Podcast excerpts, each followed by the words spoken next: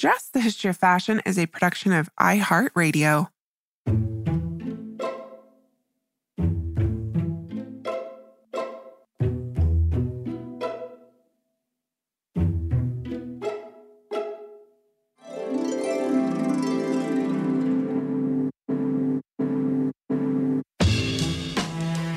Over 7 billion people in the world, we all have one thing in common. Every day, we all get dressed. Welcome to Dressed, the History of Fashion, a podcast where we explore the who, what, when of why we wear. We are fashion historians and your hosts, April Callahan and Cassidy Zachary. Hello, dress listeners. So, for the past five seasons and almost five years, April and I have been bringing you a wide range of stories exploring and celebrating the significance of clothing from throughout history and around the world. We are currently on hiatus, researching a way for a brand new season of Dressed. Season six will launch on January 17th, 2023. And until then, we want to share with you some of our favorite Dressed classic episodes from the archive of almost 400 past episodes. Enjoy! So, the Academy Awards dates back all the way to the 1920s, but the first films were being made as far back as the 1890s. So, with movies being produced for over 120 years, you know, I think we should probably preface this episode by saying this is only intended as an overview of a very huge topic, like ginormous topic. Yes. I mean, it's so big that we've chosen to focus almost entirely on the relationship between fashion as it relates to American Hollywood films. And for the most part, I mean, there will be a few exceptions. And even by narrowing our discussion, there are still so many fascinating stories and players involved with this subject that it is impossible to cover them all in one episode. And that is why we are bringing you two. Yes. And as you said, Cass, this is a huge topic, and there are many different angles which we could look at um, the intersections of fashion and film historically. Of course, the most obvious one is the depiction of fashion in film, and that is fashionable clothing as costume worn by characters in support of the visual narrative, you know, of any given plot. And this fashionable clothing can be worn both in contemporary films, those intended to be set within the time in which their audience are living now, currently, when they're viewing them, and also period films, films set in the past. So, clothing and fashionable clothing at that is one of the most vital production elements in selling any given period in history. It is very central to the quote unquote look of a specific time and place. And we have to give many a costume designer props for their historical accuracy over the years. But April, I think you would agree that present day fashion is a pretty powerful force. And even the best designers have been guilty of implementing, consciously or not, contemporary beauty and fashion aesthetics into their, you know, period costumes. So if you look at any number of the westerns from the 1960s, for instance, you know, they're set in the late 19th century, but I can't even tell you how many leading ladies in these films are costumed with bouffant hairstyles and cat eyeliner. so good. You know, not to mention the you know, these electric colors of their bustle gowns. So, fashion and film, and we're using the term film today because, well, the majority of the movies we're talking about were filmed on film. so, fashion and film have been inextricably linked since the earliest days of cinema. The first motion picture films were produced at the end of the 19th century, and by the first decade of the 20th, film production had fast evolved into a mass entertainment industry. Hollywood, obviously, as we all know, in Los Angeles, California, was its epicenter and the home to over 70 studios um, and counting by 1914. And prior to the advent of film, Theater was a hugely popular form of spectator entertainment, and it was thanks to this medium that female audiences had long been accustomed to viewing their favorite theater actresses and the clothes they wore as the latest word and chic. And actresses wore high fashion on and off stage and were heralded as fashion icons in newspapers and fashion magazines. And film would prove no different with its bevy of silver screen starlets who would capture the admiration of millions of women audience goers all across the country. So, with the film industry fast on the rise in the early 20th century, we see the debut of the first film fan magazines such as Photoplay and Motion Picture Magazine. And both of these magazines presented actresses as fashion trendsetters. And if you want to go down a rabbit hole, you can go to mediahistoryproject.org forward slash fan magazines because they have a huge archive of keyword searchable magazines on there. So, have a blast. Yeah. So, so fun. But it will it will take up an entire afternoon. Photoplay even had a regular column dedicated to fashion, which often featured full body photographs of actresses so as to best display their entire gowns. Printed in black and white, though, these photographs were accompanied by text that really detailed the gown's color and fabric for the inquiring reader. Actress Norma Talmadge was featured so often in the fashion section of Photoplay that she was even named fashion editor for a short time in 1920. By emphasizing the dress and appearance of these early film stars, these magazines played a pivotal role in establishing film actresses as fashion icons. But you may be wondering, who was dressing them. Today, we're all accustomed to the important role of the costume designer and the costume department in film and television production. You know, obviously, what would Miss Marvelous Mrs. Maisel be without Donna Zakowska and her talented team of assistants, cutters, fitters, tailors, shoppers, dyers, agers? you know, the list there are, on. there are a lot of people helping out on those productions. Let's just say that. Oh, yeah. But actually, in the earliest days of cinema, there was no such thing as a costume designer, and thus no costume department dedicating to producing costumes for a specific movie. So, according to costume designer and historian Deborah Landis in her book Dressed A Century of Hollywood Costume Design, she's actually written quite extensively on the history of Hollywood design. So you're going to hear her name come up quite a bit. So, according to Deborah, producer Adolph Zukor and director D.W. Griffith were among the first to recognize the importance of and need for the professional costume designer. And this was in the 1910s. But we still do not see a standardization of the costume designer and department until the 1920s. So prior to this, actors and actresses were largely expected to provide their own wardrobes for contemporary films, with many, I mean, those who could actually afford it, I suppose. Many of these people work directly with their favorite fashion designers to create their specific on screen looks. For instance, Paul Poiret, as you all know, who we adore and love, he designed the period costumes for acclaimed actress Sarah Bernhardt in the 1912 French film The Loves of Queen Elizabeth. It does not surprise us at all that Poiret was among the very first fashion designers to embrace the new medium of film as a way to extend his influence and advertise his brand, although he would never admit it, of course, being Poiret.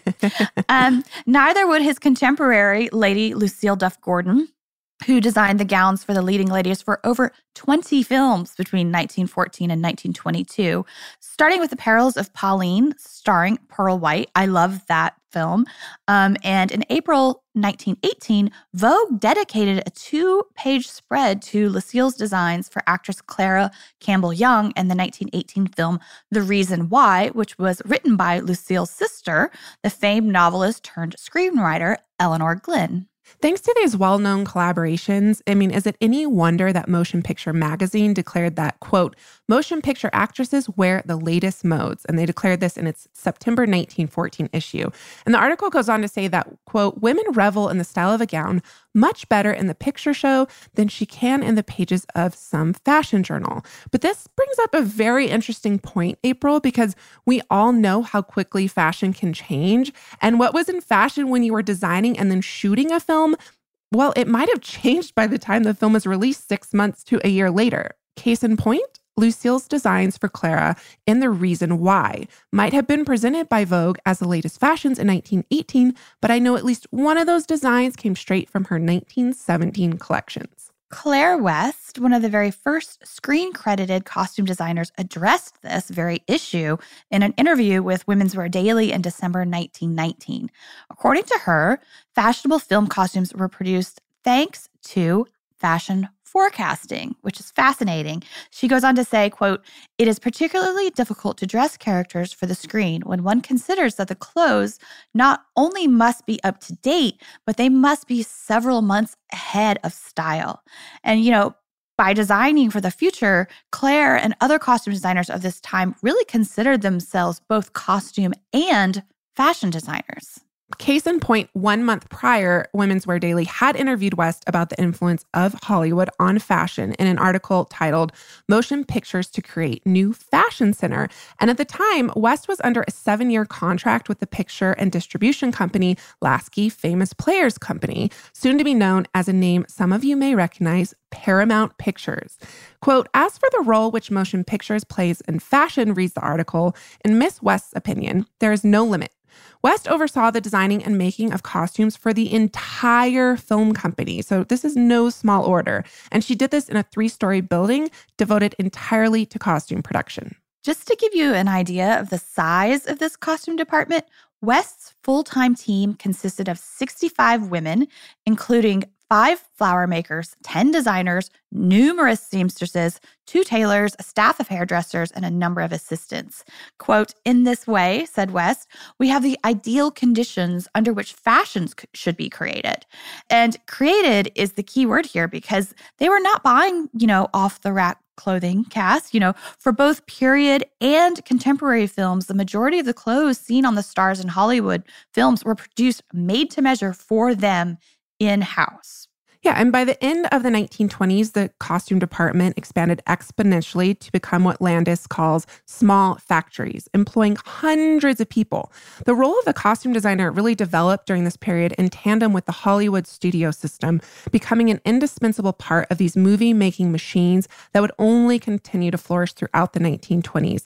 By the end of the decade, all of the big studios had full time costume departments. It is perhaps not surprising that films traded on fashion as a way to communicate with and appeal to women audience members. But, Cass, I think both you and I were surprised to learn just how much the idea of fashion designing, designing costumes to become fashion, played into the design process of some of these early Hollywood costume designers. And we're going to hear more about that right after a brief sponsor break.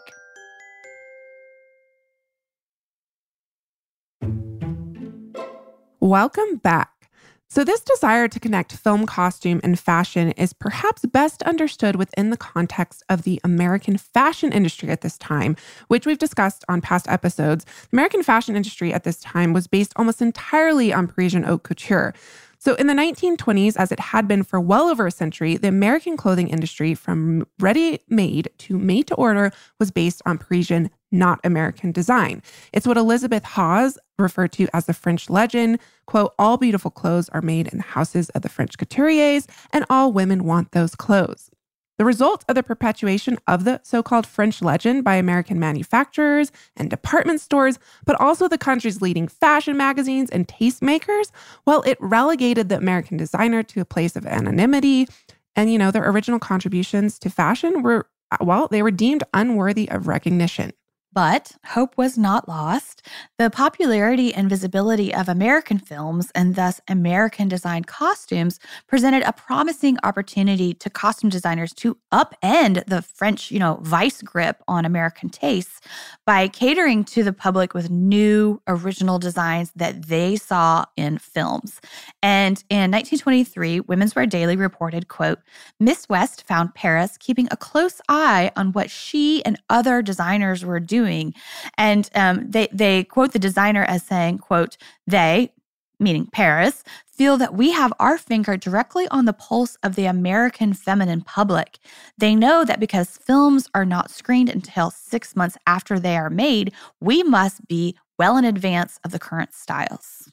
And she goes on to say that, quote, Americans can hardly realize the extent American films play in determining the trends of fashion. A year ago, Paris decreed long skirts. And while we felt the American public did not wish them, we would not accept them. So in Adam's Rib, which is a film she designed, you will find that we retain short skirts. And now in Paris, I find that the short skirt has definitely come back, end quote. Costume designers also collectively challenged Parisian fashions with the so called Hollywood line, which was characterized by garments cut to emphasize the curves of a woman's body. These body hugging, often floor length dresses were in direct contrast with the low waisted, box like fashions of the later half of the 1920s. For example, uh, you could watch um, both Clara Bow in the 1927 film The It Girl and Joan Crawford in the 1928 film Our Dancing Daughters. Oh, and by the way, both of these films are available in full on YouTube, so you can just pop over to YouTube and watch them. But despite Hollywood's commitment to these body conscious styles, it was Paris who staked uh, the claim of returning the slim fit dress to fashion in 1929. After which, Photoplay magazine rushed to defend Hollywood as its originator. In an article entitled Hollywood Leads Paris in Fashion, the magazine interviewed costume designer Howard Greer for proof that the Hollywood line had pervaded films long before Paris decided that it was their latest fashion. And he did so begrudgingly, I might add, because he was personally not a fan, as we will see in this quote, where he says, For years, our worst dressed picture girls have been wearing those abominably fitted dresses, says Greer. They were conceived by the producers who thought that sex was an essential on the screen, and rightly too, I suppose. So they put their girls in clothes that would show off every line of the figure, and they kept on doing it no matter what fashion said. Well, now Paris has come to it with modification. I definitely believe that Paris has been influenced by Hollywood. So, regardless of who originated it, the curves of the feminine figure would become the key ingredient in defining Hollywood glamour in the ensuing decades, and well into this very day, actually, where bias cut gowns remain a staple of the red carpet. Mm, they sure are. So basically, Hollywood costume designers went a long way in putting America on the fashion map. And Cass, I'm really glad that you mentioned Howard Greer because Greer was a super successful costume designer and also fashion designer. And I mean the latter in the most traditional sense of the term because he began his fashion career working for none other than Lucile, Lady Duff Gordon, who we just mentioned earlier, in her New York and Chicago branches of her couture house before he went on to serve in World War One. And it was only after working in Paris after the war for both Paul Poiret and Edward Molyneux that Greer returned to America, where he took a job as a full time costume designer for Paramount in 1923. Then, in 1927, he opened his own custom fashion salon. And before retiring in the 1960s, Greer dressed Hollywood's leading stars both on and off screen, including the legendary Mary Pickford, Greta Garbo, Joan Crawford, Ginger Rogers, Rita Hayworth, and Katharine Hepburn. All of them being legends, I should say. Indeed, many costume designers became synonymous with fashion during Hollywood's golden age, precisely because of these close relationships dressing Hollywood's leading ladies. Um, you know, succeeding Greer in 1928 as head designer at Paramount was another renowned fashion turned costume designer, Travis Banton. Like Greer, Banton served in World War I and worked as a designer for Lucile before joining Greer at Paramount in the mid 1920s. And during his illustrious career, Banton is known for adding the glitz, the glamour, the sparkle that we all know and love to Hollywood, thanks to his many designs for stars that included Claudette Colbert, Mae West, Marlene Dietrich, and Anna May Wong. And I just actually want to take a moment and acknowledge the breadth of Banton's work because he has over 259 credits on IMDb. Oh my God. I mean, 259 credits in a career spanning only 26 years. So that's an average of almost 10 films a year. Wow. So, for reference, I've worked in the industry for 12 years and I have 22 credits. um, where I, but you know, essentially I work as an independent contractor for each project I sign on to. Banton and his contemporaries, however, were costume designers working within the Hollywood studio system which means that Banton, like any technician, director, producer, or actor, signed a contract that bound them exclusively to a studio for a certain number of years. And in this way, the major studios in Hollywood controlled every single aspect of the filmmaking process from um, production to distribution to exhibition. And they even owned or controlled the theaters in which the films were shown. And, and this was something that was known as vertical integration in Hollywood. So they exerted a profound amount of influence and control over their leading gents and ladies whose images and personas were carefully crafted and maintained by the studio itself. So, high fashion and haute glamour were, were really essential ingredients in the making of any star. And this was all being pumped out of the studios. Right. And so we, you know, the moniker, the golden age of Hollywood, well, it's often used to refer to this period when studios were at the height of their power influence. And this period is bracketed from 1928, when we start to see the first films with sound, all the way to the 1960s when the studio system dissolves. And we're going to learn more about that in part two of this series. That the golden age encompasses the 1930s, despite the Great Depression, speaks to the mesmerizing aura, the glamour, the fantasy that only continued to intoxicate millions of viewers in the desperate need of escape during these really hard times. And when we return from a brief sponsor break, we will learn all about one of the most influential costume and fashion designers of this Hollywood golden age.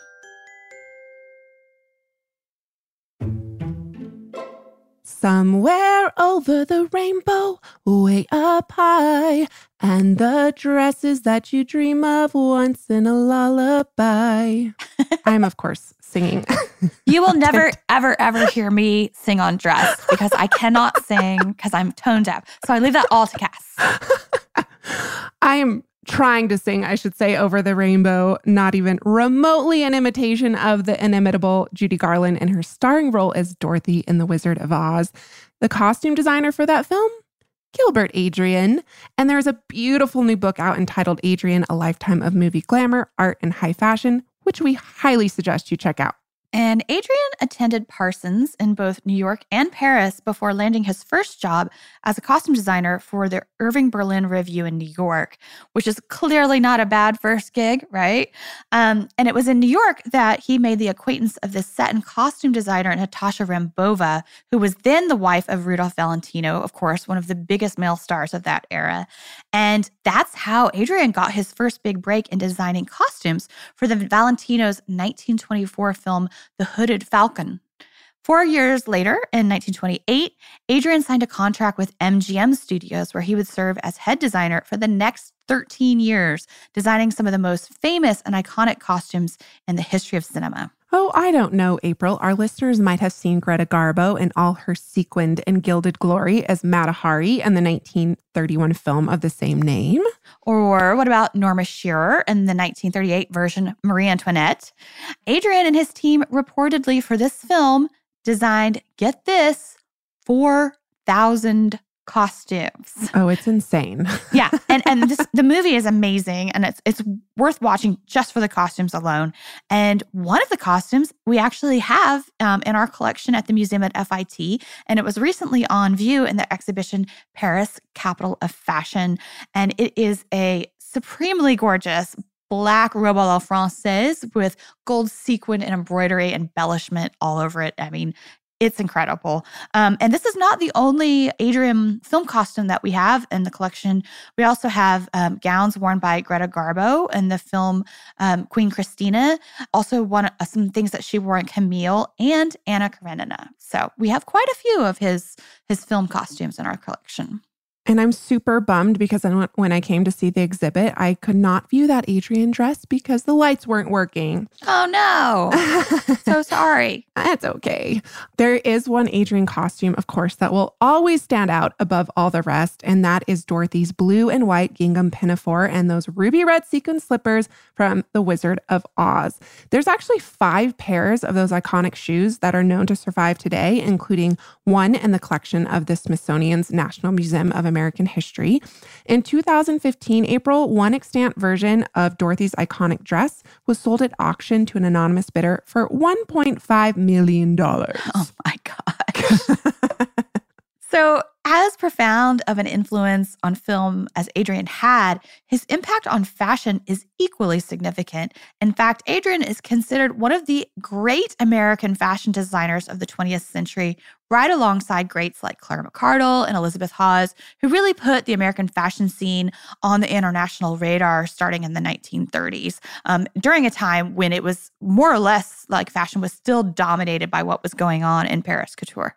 Yes, it was in the 1930s that the American fashion movement started to emerge from, you know, underneath the shadows of Paris. So the Fashion Group, which is actually an organization that still exists today, was founded in 1930 with the belief that, quote, fashion needed a forum, a stage, and a force to express and enhance a widening interest in clothes, especially American clothes.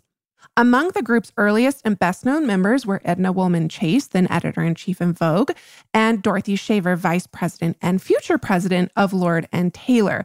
Thanks to these ladies and others' pioneering efforts, we really start to see American designers taking pride of place in department stores and fashion magazines throughout the decade. By 1934, Adrian was such a respected authority on fashion that he was asked by Vogue to pen an article which is entitled, quote, Do American Women Want American Clothes? in which he expounded upon his design process. And he says, The movies have popularized American design as nothing else could do. In New York, on a first night, in one motion picture theater alone, five or 6,000 see a new gown launched. For a purely mechanical reasons, we have to launch rather than merely reflect fashion. Aside from the fact that I would get no pleasure from copying French clothes, I cannot afford to do it. A month after a French gown is shown in New York or published in a magazine, the copies begin to flood the land, and our pictures are not released until three or four months after they are started. If I took a dress already popular and copied it in a picture, ladies in the audience might already be wearing copies of it, and the whole film would appear to them passe. Case in point is actually one of Adrian's most famous and influential creations, which was this white organdy evening gown worn by Joan Crawford in the 1932 film Letty Lynton. Vogue wrote about this dress in 1933 quote, every little girl all over the country within two weeks of the release of Joan Crawford's picture felt she would die if she couldn't have a dress like that, with the result that the country was flooded with little Joan Crawfords. You remember this dress. It has fantastic shoulder width, given by a big flaring ruching of organdy over each shoulder.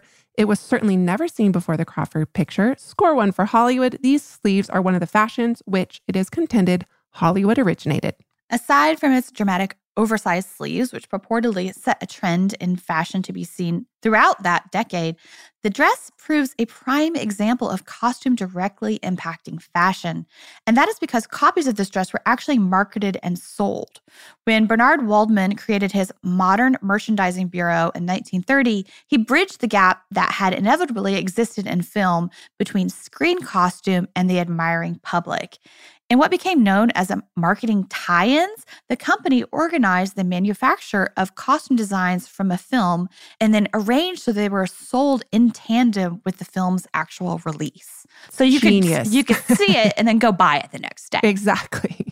Um, working with every major movie studio except Warner Brothers, the Modern Merchandising Bureau sold the latest Hollywood modes in their nationwide cinema shops. And they did so to an eager public, giving women the opportunity to now literally emulate, in a mass marketed version, of course, their favorite stars.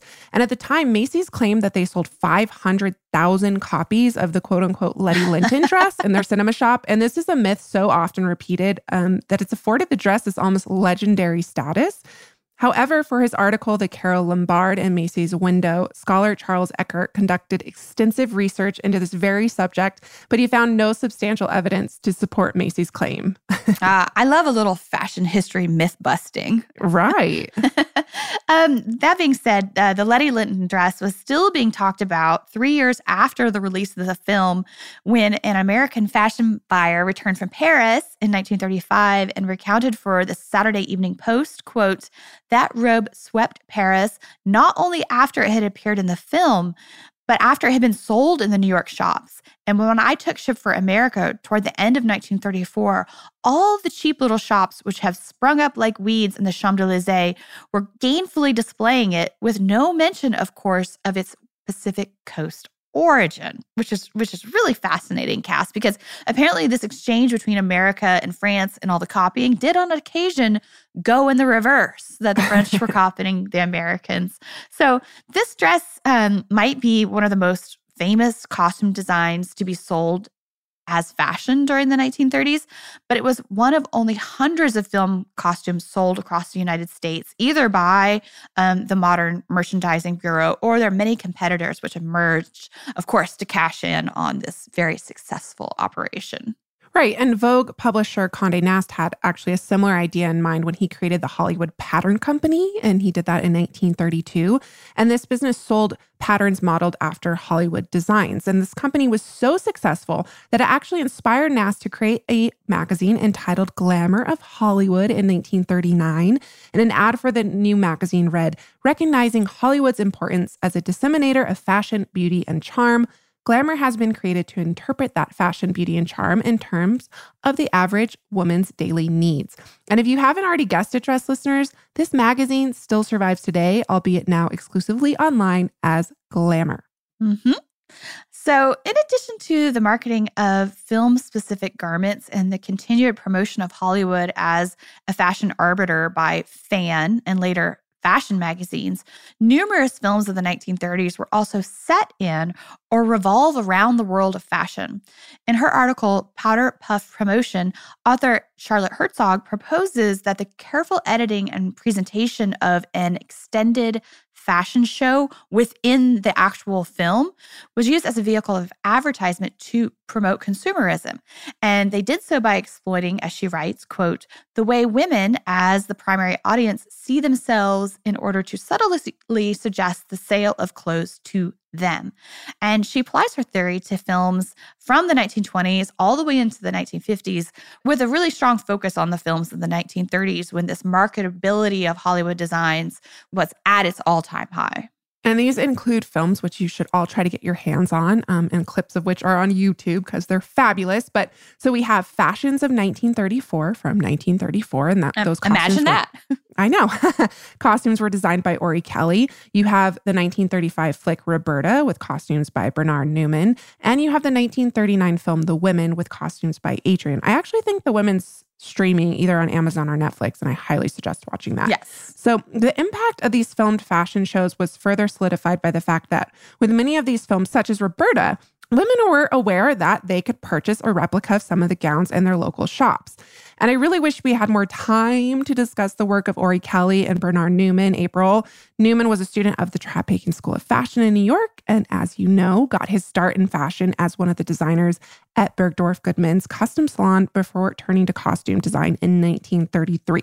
Yeah, and we actually have all the sketches from um, the Bergdorf Goodman Custom Salon, um, but they really don't start until the 1950s. So, and and what we in our holdings, um, so uh, we don't have all of them. I should say we have uh, many, many of them because I think the Brooklyn Museum has some as well, and also I think uh, the Costume Institute has some. So Newman sketches may be at one of those other institutions, but we don't have any of his because ours don't really start until the 50s, except for some hats. So there's that.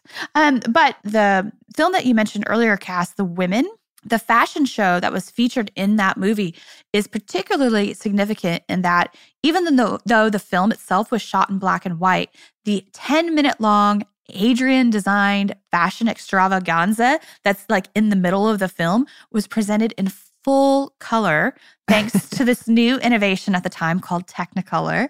And according to costume film scholar Christopher Laverty in his book Fashion and Film, this scene was actually forced upon the director George Cukor by the studio. He says, quote, "It is not difficult to see why Cukor might object." Wrote Laverty. The show serves no narrative purpose whatsoever. Its only place is to sell Adrian. so it's like one like 10 minute long advertisement for Adrian in the middle of this movie. Right. So um so synonymous did Adrian become within the fashion world itself that he left MGM in 1941 to open his own fashion line called Adrian Limited in Beverly Hills. In perhaps no other period in history have fashion and film been more intimately intertwined than in the 1930s. Bookended by the Great Depression and the start of World War II, that period is a golden age of cinema and a golden age of fashion and film. Impeccably dressed actresses such as Marlene Dietrich, Joan Crawford, Mae West, just to name a few, were magnetic and mesmerizing forces in both fashion and film as were the legion of costume designers that dressed them. Adrian, Howard Greer, Travis Banton are just three of the era's many prolific designers who would come to define the glitz, the glamour, the magic of both fashion and film in the 1930s and the ensuing decades to come.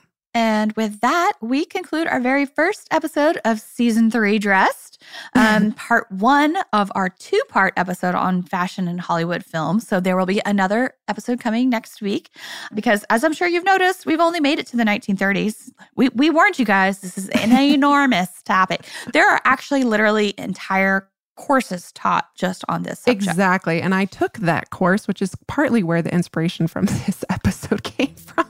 Good Huge topics. It was never offered when I was in school. Well, at least when I was in grad school. Yes, Dr. Lourdes Font uh, taught it, and therefore will go down in history as one of my favorite fashion courses ever. But I digress.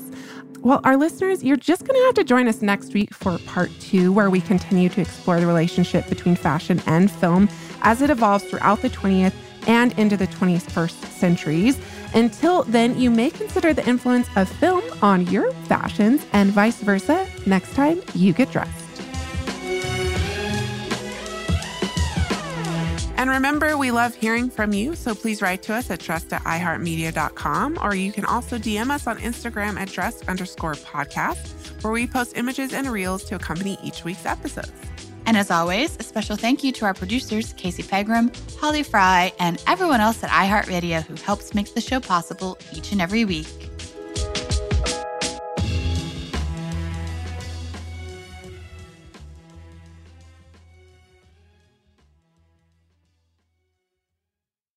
Dress, the history of fashion, is a production of iHeartRadio. For more podcasts from iHeartRadio, visit the iHeartRadio app, Apple Podcasts, or wherever else you listen to your favorite shows.